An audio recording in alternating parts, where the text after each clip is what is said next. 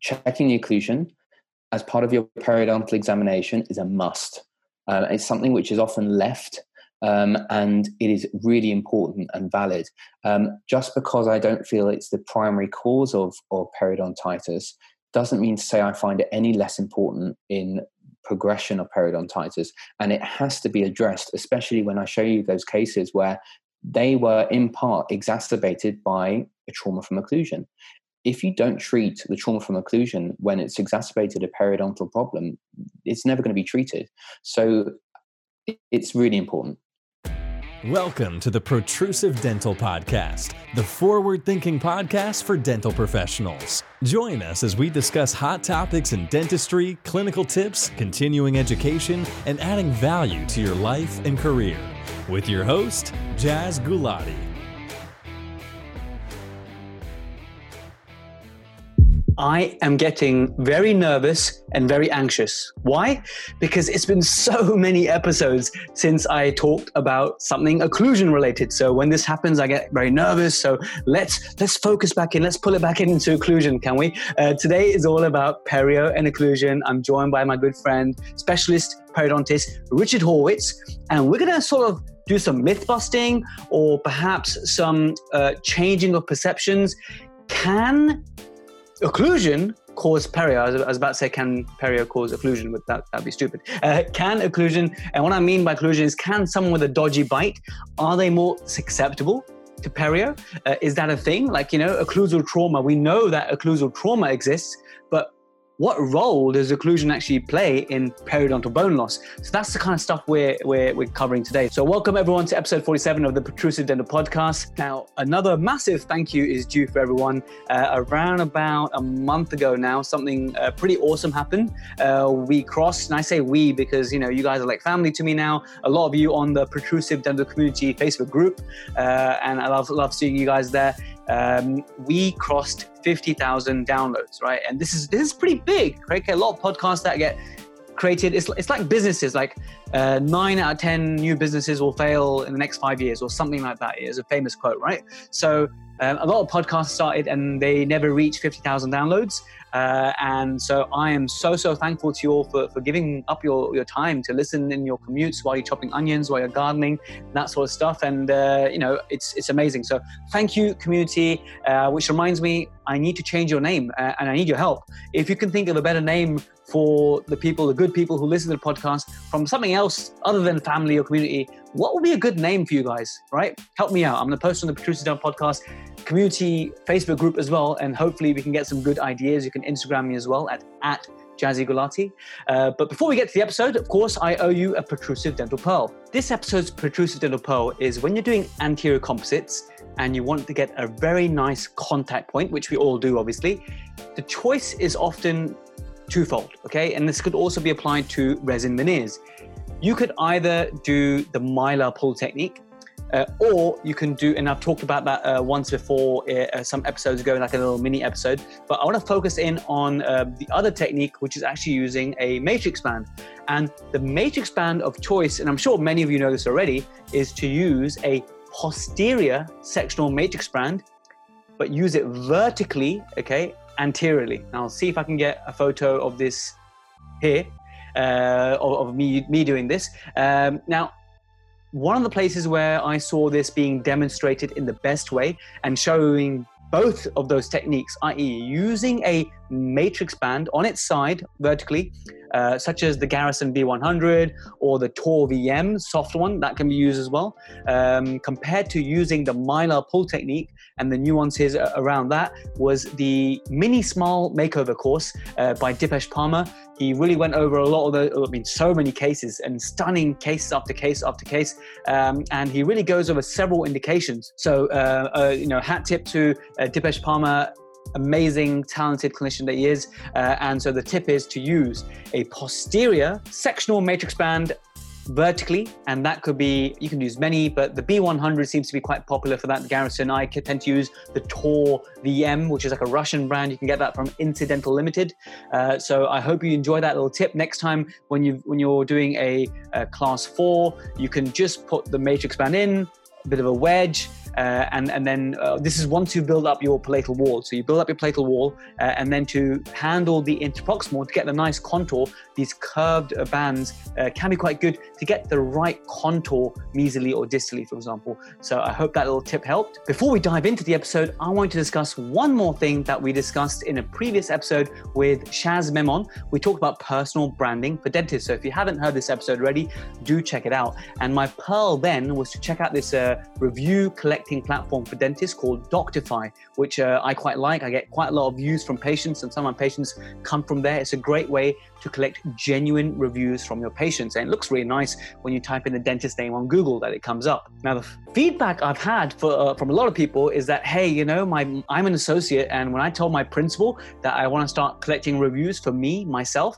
they're a bit funny about it, which it's a, it's a real shame, I think. Like, putting myself in the shoes of a principal, I get it. Like, you don't want your associate to be collecting their own reviews because one day, what if they go, then all those reviews go with them but that's kind of the point. The associate's self-employed, okay? But think of it as a good thing. Like if the associate's getting good reviews and getting patients coming through the door for the for the associate, then they're doing their own marketing, right? It's, it's a great thing. So I think there is a win-win to be found in there. So uh, for those people who are still reluctant, uh, Alex from Doctor Doctify very kindly he came back to me and said, "Hey, for anyone who listens to the Protrusive podcast, he can do you guys a favor. He's willing to do 50% off for the first four months. That way, you can test if this is something that works for you. If you're able to collect reviews at a decent enough pace, uh, and you will be if you if you prompt your patients, they'll be happy to review you usually. So 50% off for four months, and so check it out. Uh, all you have to do is when you um, sort of uh, are discussing with Doctify about signing up, they'll ask you, "Hey, how'd you hear about us?" You say, "Protrusive Dental Podcast. I want the 50% off for four months." Then just give it a go. You know, uh, give it a go for four months. See what you think, uh, and then the more reviews you collect, the more um, the more you get out of it, really, and then you'll be able to see the response that you get from that. So I hope that helps you guys who are sitting on the fence, uh, and I'm hoping that uh, even the principals who want to get Doctify for their practice will be able to benefit from that. Anyway, let's learn all about perio and occlusion. Richard Horwitz, uh, it's gr- great to have you on the uh, Protrusive Dental podcast. Thank you so much for coming on. Thank you for having me. Really grateful for you for you inviting me here. No, you're, you're a friend of mine. We went to, to uni. You were a, a, few years above me at the time. And I then went on to, after qualifying, I met you on a, on a tube. And that's when I found out, I think you were commuting to, to Eastman at the time to do your perio yeah. training. Uh, and then next time, next thing you know, we're at an Indian restaurant. We're at Regency. We're having uh, lamb chops and, and whatnot. Uh, so it's, it's great to see you again over Zoom. How, how's lockdown been for you? Um, it's, it's been good. Um, well, it's been good. Um, it's been tough, but I always like to, you know, find the silver lining and be positive. And for me, it's been a bit of a paternity leave, as I think it has been for you as well. Um, so it's been great to spend time with with uh, my uh, my daughter, who's 11 months, um, and yeah, seeing her crawl for the first time, putting herself up on bits of furniture, gnawing at bits of furniture while she's teething. Um, so it's no, it's been really lovely, and I would never have had that. Um, at the same time, I'm excited to go back to work. So uh, yeah, I, am the same, absolutely. So the same exact journey as you, seeing the crawling development, standing, all the mischief and stuff. So it's been great. So yeah, my son's ten months and ten and a bit months, and Sophie's obviously eleven months. So it's, it's, it's I think we've shared something special over the last few months. But yes, we're both uh, keen to go back to work. And for, for me, it's going to be Friday. For you, it's going to be tomorrow. For those listening, by the time this episode's published, we're hopefully going to be in the swing of things and not dressed as uh, spacesuits anymore. I mean, I've got my hood now, so I, I will be yeah. dressed as a, as a space alien. You're going to be going for a mask I think so. Yeah, it means I can't do my designer stubble, but um, yeah. um, well, for, for, the, for, those who don't know uh, uh, uh who you are, Richard, uh, please yeah. tell us about yourself uh, and what you do day in day out, your specialty, uh, and yeah. what we're going to be talking about today. Okay, um, I'll start at the beginning. Um, I'm born in London, um, so grew up in London. Went up to Sheffield and had five fantastic years there. met yourself in Sheffield um, and yeah, it was a it was a great experience. Uh, people there are so warm and friendly, and I always have a soft spot for Sheffield, and I do miss it. Um, friends and family in London, so I came back to London um, and did my foundation training. I found out what I liked and didn't like in that year. Um, that was a really important year for me. Every time I found a case which I wasn't so sure about and wanted to refer. I wanted to see what the specialist was doing that was so special. Um, I wanted to be able to see what what could be done that I couldn't do or didn't understand how to do. Uh, so that was a great learning curve for me. I also found out what I really didn't like as well. Um, we were chatting before. I was so happy to see your last podcast uh, with Mark Bishop. He was a fantastic tutor. He taught me complete denture. He was a brilliant teacher. Um, is a brilliant teacher. Um, in that, in those first years when I was a general dentist, I found out what I wasn't good at. And just to put this in perspective, I made a denture for a patient um, in a practice I was working at in Dunstable uh, outside of Luton. Was a great practice. I made an denture. Um, it was one of these Every style because I was into perio. I thought I, I, knew I know I want to do perio and I want to make it cleansable. So I made this Every style denture for him. Sp- spoon denture. Spoon denture, pretty much with two Adams cribs. Okay. Okay. Uh, it, it was uh, not something to be proud of, but I, I made it. Um, then I, went, I forgot about this denture, obviously, because I don't keep a recollection of every denture I make. I, I go to, uh, I do my training at the Eastman, um, my three year specialty training um, in Perio. Um, enjoying it, it's great. In our final year, they send us out on this outreach program to uh, work in specialist clinics in the community. And I work in this place in Bedford. And I see this patient of mine in Bedford he recognized me. I didn't recognize the patient. Uh, and I, I looked at this denture and I thought, God, that is a bad denture. and I didn't say anything. Well, I just said, When did you have your denture made? Because I think you need a new one. He said, You made it for me. And I said, Oh, I'm really sorry. You said, Really sorry. I said, I'm really sorry. I think I was thinking I'm really sorry more than anything else. Uh, um, yeah, so it's a bit of a bit of a long story, but uh, it's just an anecdote. Say, in finding perio as my specialty, I found things I didn't like in general dentistry. I was never, uh, I didn't want to. I felt like I really wanted to excel in things I loved, and perio surgery, um, implants were, were, the subjects which I really wanted to master. Um, and um, yeah. So that was the DF1 year where you decided uh, in your journey. Um, I'd say the end of the DF1 and DF2 years. Yeah. And did you do any shadowing of specialists? And, and if you don't mind me asking, how many specialists did you shadow or for how long? Because something I advocate for, for young yeah. dentists DF1s is just go out there and shadow to get the maximum exposure. Uh, how was your journey in relation to shadowing and mentorship? So I shadowed um, an orthodontist, endodontist, prosthodontist, periodontist. I shadowed really every fi- every Brilliant. specialist I could find. Um, anyone who I'd referred to, I'd ask if I could shadow, um, so I could see the journey of my patient. Uh, patient thought I was fantastic, which I, I am caring and interested in them. But it's it's a great thing to do to see your patient through the journey, um, and then you get to learn what the specialist does, um, which is great. And you find out I mean, actually, in Sheffield, I loved endo, uh, and I, I was I want to be an endodontist. Um, oh right, okay. So and then I got into foundation year, and I thought I really I find I'm stressing. Like, every time I do an endo, I get stressed. I get heart palpitations. I'm just I go home and I'm like.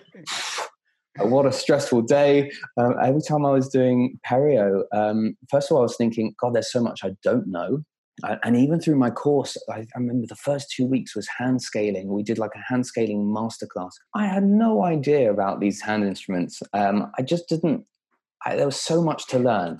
There's so many nuances, right, of every instrument that they manufacture, uh, yeah. which angle to hold it at, which part's yeah. cutting, which part's non-cutting, uh, the various little things which you know we just think we just pick this up uh, and we just start scraping, but really there's a way to do it, and there's uh, you know you can actually be doing a lot of damage or or doing something completely ineffectively if you're doing it wrong. Absolutely, absolutely. And what I felt was that within my journey, there were so many new things which I just didn't know, which I was thirsty to learn about. Um, so that's why I, I, kind of fell on to Perio. Um, and yes, mentors are really important. Um, uh, I had, I mean, I, I used to shadow uh, Jonathan Lack, is a periodontist um, um, who I shadowed a lot and who encouraged me. He was teaching at the time at the Eastman. Uh, and encouraged me a lot to uh, to to to go forth with with periodontal training. Um, so and, yeah, and really at the moment, am I yeah, am I right that you work in uh, is it Wimpole Street or Harley Street at the moment? So I'm in Wimpole Street in Hampstead. I'm between the two, and um, I do lots of uh, lecturing for um, the CPD department at uh, at Eastman uh, on the aesthetic dentistry course uh, and other courses they run there. So yeah, I Brilliant. enjoy it. It's good. Excellent. Are you enjoying the Protrusive Dental podcast? Well, allow me to deliver you even more value. You can now download the iOS or Play Store app for free. Just search Protrusive on your app platform. Now, if you're a true Protruserati and you want to support the podcast, you want to claim CPD for all the listening and watching that you do, you want to get access to exclusive clinical walkthrough videos to make dentistry tangible, as well as a premium newsletter, access to the Protrusive Vault, and the ability to download all the clinical videos and podcast videos so you can view them offline later, you can get all of that for less than 15 tax deductible dollars per month. So what are you waiting for? Download the Protrusive app now on iOS or Android for absolutely nothing. We worked so hard on this, the Protrusive team, and I know you're just going to love it. Now back to the main episode. We now know a little bit more about you, Richard. Let's Yeah. get into the main topic for today, which is the main reason why I had this lovely pink background for you. Uh, so that you know, it reflects perio. I've never gone for pink before, so there I'm go. loving the pink. First of all, what, I have a lecture title which I call Thinking Pink, um, so that's all over it. Um, but yeah, it's like you've got you've got the the lighter stipple pink at the top of health, and then the, the purple disease at the bottom. I love it. It's the, the contrast is, is. I mean, my computer is too old to be able to produce a background like that. Um, but I love it. I think I better have an Brilliant. Thank you so much. Well, uh, the thing I want to talk about is something that, you know, we, we, we were talking on Instagram and stuff, something that, you know, I'm already have an interest in. It's uh, occlusion, it's parafunction, it's bruxism. So I know that in perio, there are some very good long-term studies now uh, uh, you know you, you know way more than i do about uh, this entire subject but i think of studies like is it axel or Axelsson like those sorts of studies where they in, in practice over you know, many decades they follow up patients and they show that wow we can Yes. really um, keep teeth uh, Yes. with the w- you know with good periodontal treatment and good um, oral hygiene regime so i know that perio is quite rich in literature uh, and some of it is is actually very good how much is there in relation to the role of bruxism and parafunction and perio So, short answer, not a lot. Um, but I'll I'll go into it a little bit more detail. Um, it was really the seventies where we had most of the studies which we now um, come to to look to when we're uh, treatment planning, when we are looking at occlusion in perio. And occlusion is a big part of my examination. Um, now, various periodontists will have different levels of importance put on occlusion, and people will go with different schools of thought. Um, I think it's incredibly important. Um, it's a little bit of chicken and the egg, which came first uh, when it comes to perio or, or occlusion. Um, but I think perio is all about removing causes, uh, controlling the etiology. And whilst, well, not to give the game away, uh, whilst, well, okay, whilst trauma from occlusion is not the cause um, of periodontal destruction, it's an exacerbating factor. And like all modifying exacerbating factors, risk factors, they need to be controlled if they can be. Um, so it's important, and I'll I'll I'll talk to you when we, when we ch- chat more really about um, why I've come to that conclusion as well. But Richard, you know, if you want to study something like that, it's it's almost impossible to study. For example, if we're going to design design a randomized control trial looking at uh, parafunction, bruxism, there's so many variables. How long the teeth are in contact for, to what force, the size of the masseters, uh, what kind of parafunction is it clenching, is it uh, excursive, uh, and also all the myriad of uh, inflammatory factors, the blood test, vitamin D. There's just too many factors to be able to come up with such a study. So really, we might never know the truth, but we you, you, you sound like we have some good ideas. So tell me a little bit more where your what your current thinking is. But I also want to know, as a periodontist, what is it that you look for in an occlusal exam, which may be different to what I look for, or maybe it might be the same. I think it will be similar, but we'll see. I mean, I will look for um, I would look for um, guidance. I'd look for anterior guidance. Um, I'd look for lateral excursions. I'd see um, if there's fremitus in any teeth. Um, I'd look to see the incisor relationship. Um, is there an anterior open bite, which may have further implications on the posterior dentition? Um, I would look for um, wear facets. I'd look for um, non-working side interferences. Um, all these things that can influence bone loss. Um, and um, because we do know, I mean, when you look at these studies um, now, the human ones aren't many uh, because how can you design a study? Uh, and when they do have them, they the the original historical ones they're cadavers um, which have had tooth wear, and then you can't really. It's it's difficult. So you have these hypotheses, like you have a hypothesis from Glickman, which shows that there's these zones of co-destruction, and but I think when when further studies were done on on beagle dogs, um, they manage to see histologically what's going on when you apply a certain force on a tooth, and if that um, if there is an if there's periodontitis with the with the um, trauma from occlusion, or if it's in a reduced periodontium, or if it's in a healthy periodontium. So all these things are measured, um, and all of these are um, are important in forming um, an overall idea of the of the role. So, I mean, what we know from those studies is that we know that um, we know that if you are a periodontally healthy um, dog, okay, uh, or, or, human, uh, you can infer um, that you'll get no further periodontal destruction. Uh, you'll get sorry, you'll get no further pocket depth increase if there is no inflammation, if there's no no periodontitis. Um, what you will get is bone loss, Okay, and you'll get a widening of periodontal ligament. You'll get mobility increase, but you won't get pocket increase and you won't get clinical attachment loss. Okay. But, but the, surely by bone loss, that, that infers clinical attachment loss.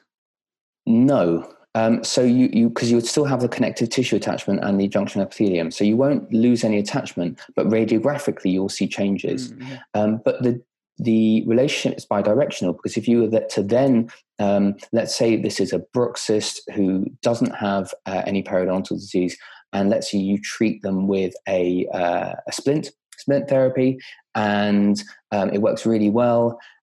Once that trauma from occlusion is is addressed, you will find radiographic infill of the uh, either bony defects or widened periodontal ligament. Um, so that is reversible if there's no inflammation. Uh, so let, let me just home in on that. Then let me just home in on that point. So you, what mm. you hmm. just suggested is that if you have someone who, through your therapy, you've managed to control their oral hygiene, you've uh, removed any sort of uh, factors contributing to inflammation, yeah. And, and now the, the, the other piece of the jigsaw puzzle is controlling the forces, which you've suggested with a splint, for example, right? Yep. And and that as a as a package, so one without the other, you know, you can't let the inflammation continue. But as a package, that has helped to to, to see radiographic healing. Am, am I right in what I've inferred there? So um, you were talking about someone with periodontal disease. This can be in someone without periodontal disease. You'll still mm. see widening of periodontal ligament and, and bony defects if they have uh, trauma from occlusion, but they won't have increased pocket depths. And the type of bone loss that I've, I've classically described it radiographically is is a funneling. Yes. Yes, because you get that movement within the periodontal ligament.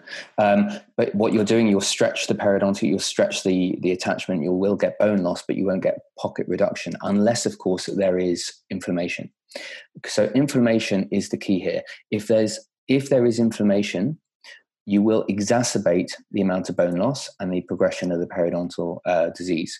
So so we know that from from both the North American studies and the Swedish and the European studies um, we have.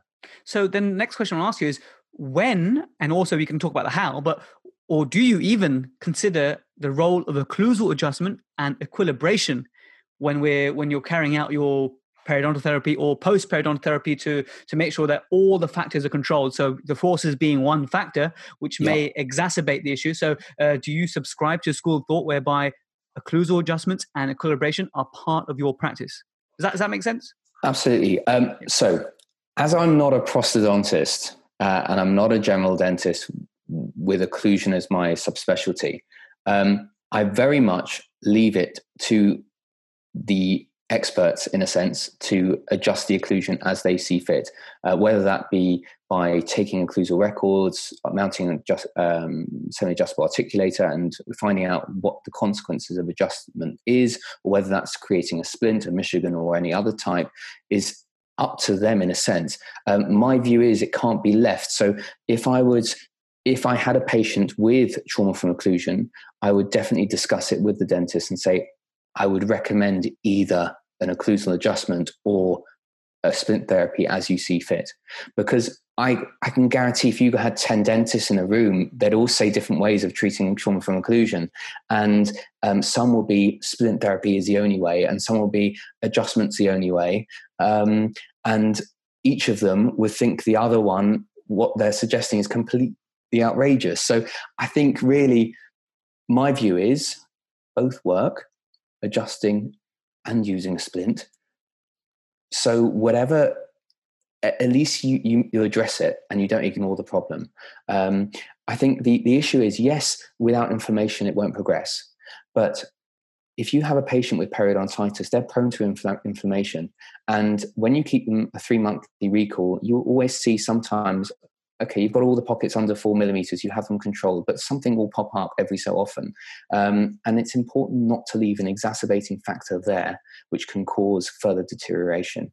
Um, so I think it's always something that needs to be addressed. It might not be the primary cause, but it can certainly make things worse for the patient. Brilliant. Now, when we read these texts of like uh, Dawson, and if you subscribe to some of the what what what Pankey teaches, that actually mm. in a patient who is parafunctional or exhibits bruxism, that you may be more likely to see a recession. Is is there any? Because um, sometimes I see a patient and you know I know there are known bruxes. They've got their large masseters. They've got cracked teeth, and occasionally you see some teeth with recession. Now, recession is multifold, multifactorial. We know there's the biotype that's in play. We know there's their brushing habit, which is very very uh, heavily implicated. The, mm. um, How much bone they have, all those sorts of things. But do, what do we know about recession defects at, stemming primarily potentially from parafunction? Is there any causal link there? Personally, I think there's too many factors um, for for you, for one to pinpoint occlusion as being the cause of a recession. More often not, it's to do with overbrushing, underbrushing, um, aberrant frenums, biotypes, things like that. Um, it's it's a difficult one because yes, if you if you have trauma from occlusion, you can get well trauma from occlusion. You won't get attachment loss, so you will only get recession if there's inflammation. Mm-hmm. So if someone is not brushing because they've got an aberrant frenum on the lower central incisor and it's really hard to clean, also that that lower incisor is in fremitus, okay and it's just wobbling and it's it's highly mobile uh, has a lot of guidance concentrated on that one tooth probably going to exacerbate the recession. So it definitely has a role. I don't think okay. it's a causative factor. So it's sure, pretty similar. I, I appreciate actually. that. Mm-hmm. Yeah, a lot, a lot, a lot of it is, uh, and you know, like we said at the right at the beginning, we will never be able to prove exactly. There's too many variables, but what we do know so far is exactly what we said. These factors are contributory they they they play a role but they're probably not the, the, the main big player here there's other things you know like inflammation like their you know brushing habits we need to consider now i'm mm. very aware that uh, some students have started to listen to my podcast and some young dentists. So um, just explain fremitus. How, what is it? How do you, I mean, we're going back to basics here. What is it? How do you look for it? it, you need to look at their static occlusion where, when they're biting together, what the relationship is, and when they're moving in left and right lateral excursions and uh, anterior guidance, what movement there is on the teeth. Um, with fremitus, if in lateral excursions their tooth are mobile um, and there is a heavy contact on that tooth, um, then that's something which you need to be aware of and mark it down. Um, you need to mark it down because it can have uh, an adverse inf- impact on on that the health of that tooth. I think you're right about checking uh, fremitus in, in, static. The the simple way I like to explain to, to young dentists is that when when pe- people bite together, you shouldn't mm. see their teeth move like piano keys. You know how they just flick out. Yes. And, and, the other thing that you could do is you, you put your fingers on their teeth. You know your index finger, your, so your, your actual fingers on their teeth, and when they when they bite together, there might be the odd tooth where you feel excessive movement in the PDL. And that's a good way to, to check as well, because sometimes not always visual is by how you feel it as well. Absolutely. That's a really good, I mean, using your finger um, is really the best way. Um, I use finger and to bite together, and that's when you'll you'll feel the tooth move. Um, so, for those of you listening on the podcast right now, uh, I took out the next bit uh, because really it was so visual. Um, Richard was showing these X-rays with defects. So essentially, we were discussing anterior open bites. So, have you ever wondered when you see an AOB patient and they also happen to have, let's say, posterior periodontal disease? And have you thought, hey, could it be that this patient's AOB is the cause of perio? Like, having heavy contacts posteriorly could have could that have caused a perio? So that's what we discussed in a, in a group function type patient obviously because it's a, an aob um, and we also discussed uh, periodontal splinting with composite and that's sort of where the conversation led to. So let's start back up again after the visuals. Now if you want to watch these cases and catch up with the visuals. Uh, it's on my website uh, via YouTube. And also, if you want to get CPD, it's on Dental Tubules as well, as that's verifiable CPD on there if you want to see that bit. But I, I, didn't want to put that in there because it was so visual that you guys would just get lost. Well, well I'm going to ask about splinting, but just worth mentioning for anyone uh, watching this right now, some people are listening, obviously, but what we can see here is mm. Rich has shown his um, uh, guided uh, tissue regeneration uh, very nicely. Looks very neat surgery, but you can see the wear facets, as you mentioned, quite flat flat on that molar and premolar. Uh, and mm. in this case, the, the bone, the bony healing looks fantastic.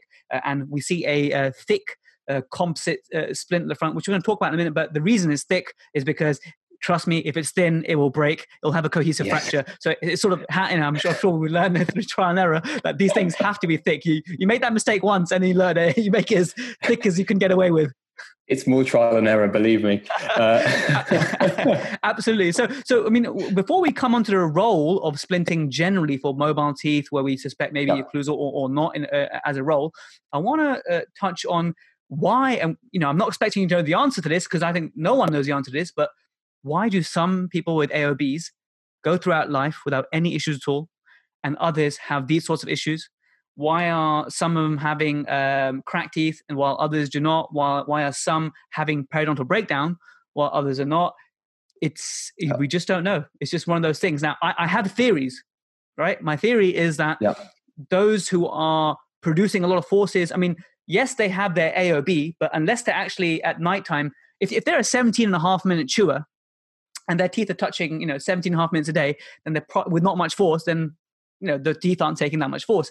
But at mm. nocturnally during parafunction, we can produce four times as many forces as we can uh, when we're aware of it. So if you tally up the fact that we have a parafunctional patient with an AOB versus a less parafunctional patient or non-parafunctional, which are rare nowadays, with an AOB, then that may have one role. The other theory yeah. that I, I subscribe to is that there's perhaps a weak point. So if we look at their their teeth, if we look at their periodontium, and if we look at their you know TMJ for example, then one of these they you know naturally have potentially a weak point. Whichever is the weakest link will suffer. So for example, if the biotype of their periodontium is is hard. And you know what I mean? The type that have got exostoses that are never going to get uh, perio because they've got surplus of bone. Even they, they smoke 50 a day, they don't brush, but you know they don't have any perio because they're almost almost genetically uh, immune in a way to perio, right? So they got really uh, fantastic periodontium, but then they're getting cracked teeth because the the parafunction is actually over overloading the teeth but not overloading the threshold of perio. That's a theory. What do you think about that? I think you, you hit the nail on the head when you, you said genetic. Um, we know whatever whatever health survey you look at, whether it be the Adult Dental Health Survey, the NHANES in, the, in North America, if you look at the initial studies on periodontitis in populations in Sri Lanka, it's all the same. 50% of people have periodontitis, 10% have severe periodontitis they're roundabout. It's pretty much the same wherever you go. Now, so even in untreated populations, treated populations, Western civilization, third world, it's all the same, which means there's a massive genetic part to play. Yes, there are risk factors. You've got the smoking risk factor, you've got diabetes as a risk factor, which have strong links to periodontitis, but it's all it's all to do with susceptibility. And this is what I, I tell patients all the time. I'll say that um, if I've diagnosed them with periodontitis, with severe periodontitis, I say, unfortunately, you are highly susceptible to something called periodontitis. Okay. Um, whilst, I mean, whilst 90% of people, as you said, could brush to their heart's content or could not brush to their heart's content and not have perio disease, okay, the 10% if they just look at plaque for a second, they've got periodontal disease. Mm-hmm. And mm-hmm. so I think shifting the blame away from you're not brushing your teeth to you're susceptible to it, so you really need to. um, it's a difference, and patients respond a lot better to it because they are empowered by the fact that they know that they have something which is um, that which they are susceptible to and that can be managed. Uh, and I think it's really, I think I've gone off on a massive tangent. No, um, no, I think what you said was great. Back, yeah, coming back to the tangent. Why do some people with OABs don't have that bone loss? because 90% of individuals aren't susceptible to severe periodontal disease. If they are in that 10%, they're going to get it. And do you, do you find that your patients with AOBs, now this is an interesting question because I, I, I, just thought of it now, it wasn't scripted or anything.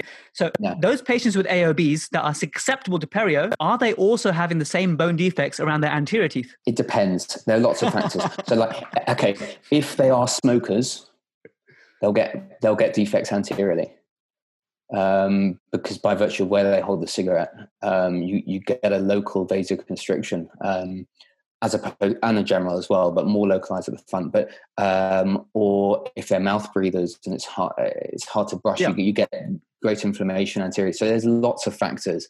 Um, but it's often I'll see posterior bony defects around patients with anterior open bites. Okay. So, so Richard, what I want to know, you showed that thick composite splint, obviously, and we discussed, you know, why that may be necessary. So tell us about the role of using splints. For example, some dentists may believe, uh, and I, I, believe the I, from what I was taught that actually sprint, splinting is more for patient comfort. It won't necessarily prevent them from losing their teeth or whatever. But it, I feel like the, I feel like the, the evidence base is Harris Am I right, Harris? Harris? That, that, is that a name? Okay, I, I, I don't know. Uh, these are just names I sort of remember.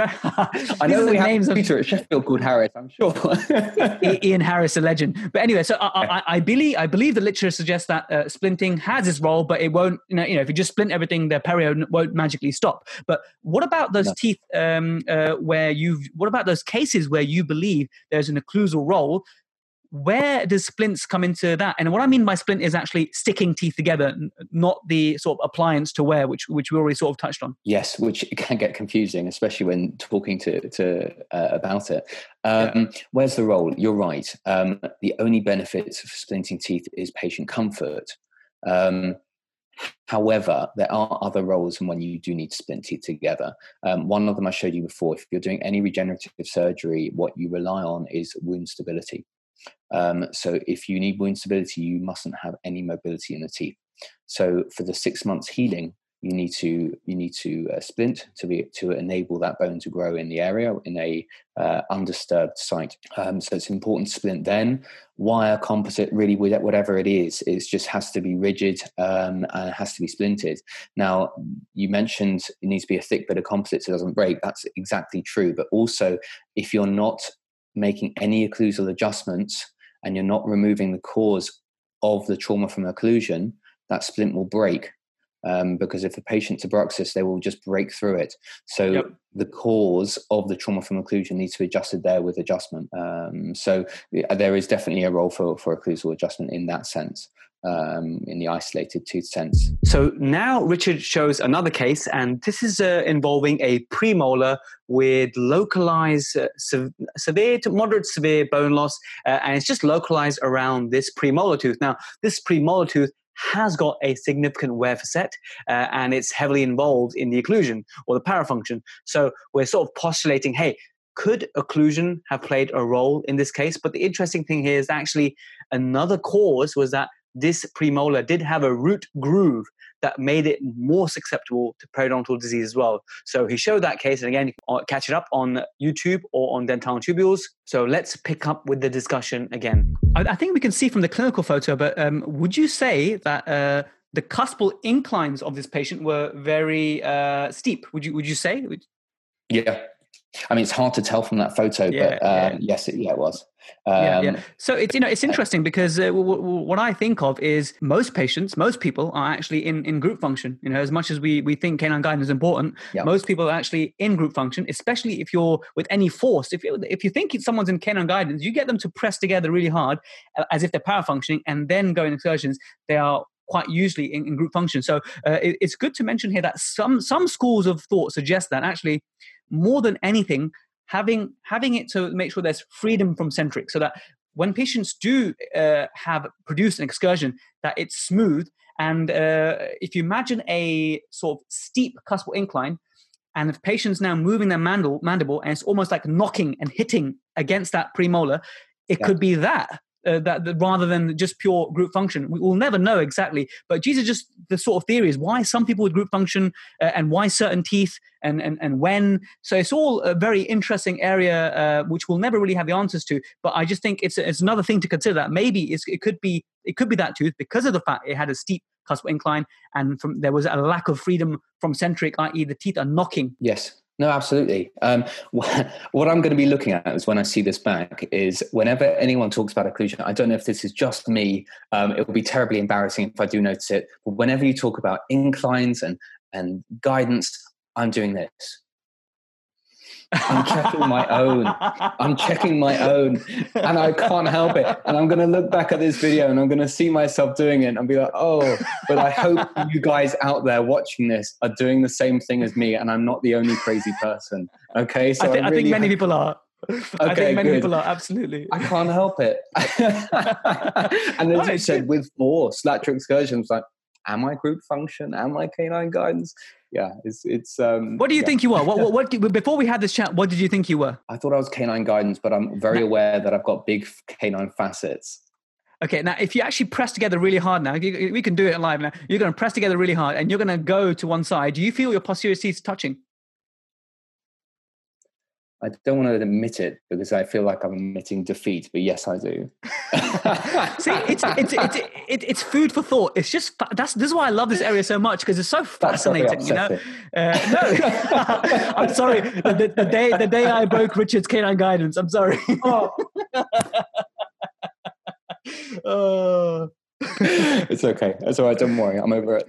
you're, you're, you're, a, you're, you're a less superior human from when before we started this podcast till after this podcast. Yeah. yeah. now the secret's out. It's out. It's out uh, uh, for everyone to see. Oh, oh brilliant. So, yeah, look, yeah. we've discussed a few things. We've discussed some controversial topics, okay? And you know what, Richard? The truth is, some people will listen to this, right? Uh, and, and they will they will completely disagree with you. And, and, and yeah. it's true, right? Because that's the school of thought, that's the background they have. But uh, I think we're we have as evidence-based clinicians we have to follow the evidence okay and right mm-hmm. now it's very much strongly in the favor that occlusion and parafunction bruxism has a role, but it's not the primary role. Now, some clinicians get very upset about this because actually they place the role of occlusion as way higher, it, it, particularly in terms yeah. of, um, and we can talk about this if you don't mind, is uh, particularly in terms yeah. of implant failure. Uh, some clinicians mm-hmm. suggest that actually uh, one reason why implants may be failing could be more to do with forces that, than any other factor. Uh, what, what does the evidence say? What do you think about that? On the same topic of forces and, uh, and you know, periodontal destruction, tell us about implants because obviously they don't have any PDL, they don't have the sort of yeah. um, proprioception. So mechanical failures, definitely. N- mm. No doubt about it, and they need to be managed really carefully. Um, and implants are a they're a treatment modality. It's a choice. It's like a denture or like a bridge, whatever it is. You need to have the occlusion in mind. So it, any any restoration, you need to consider the occlusion. Um, if there are bruxis, you need to address it before you start with your implant restorations and planning. So that's that's uh, without saying. Um, biological failures, it's very much an inflammatory process, um, and I feel um, the general consensus is, is that it's an inflammatory process. Um, you have factors which can increase the risk. I, I mean, there are when I present on periimplantitis, there are so many risk factors. I mean, you've got all the ones you've got with perio, so all the systemic ones with perio, pretty much, with diabetes and smoking, etc. You've got then local factors like the implant design. Okay, you've got things like um, the angle from the implant platform to the contact point. So recently, there was randomized mm. control trials showing increased angle of more than 30%, higher incidence of bone loss. Uh, you've got implant surfaces, um, polished collars, one a a um, a one stage implant versus uh, with soft tissue component versus a bone level. So many different things. Um, how many times you change the abutment? That's another debate. If you keep changing the abutment, yeah. does that? So I feel yes, occlusion has a role, but there are so many others, and I think if you focus on occlusion as the bane of all problems, I, I don't think it's right. But yes, with mechanical screw loosening, um, and then if that screw loosening or led to an abutment loosening, led to a microgap with plaque, yes, it could cause bone loss. I don't think it's occlusion straight to failure of the implant. Sometimes are, you get, sorry, I'm, I'm going on. Sometimes no, no, you get no. an initial failure through overloading it too early. That's different scenario in itself.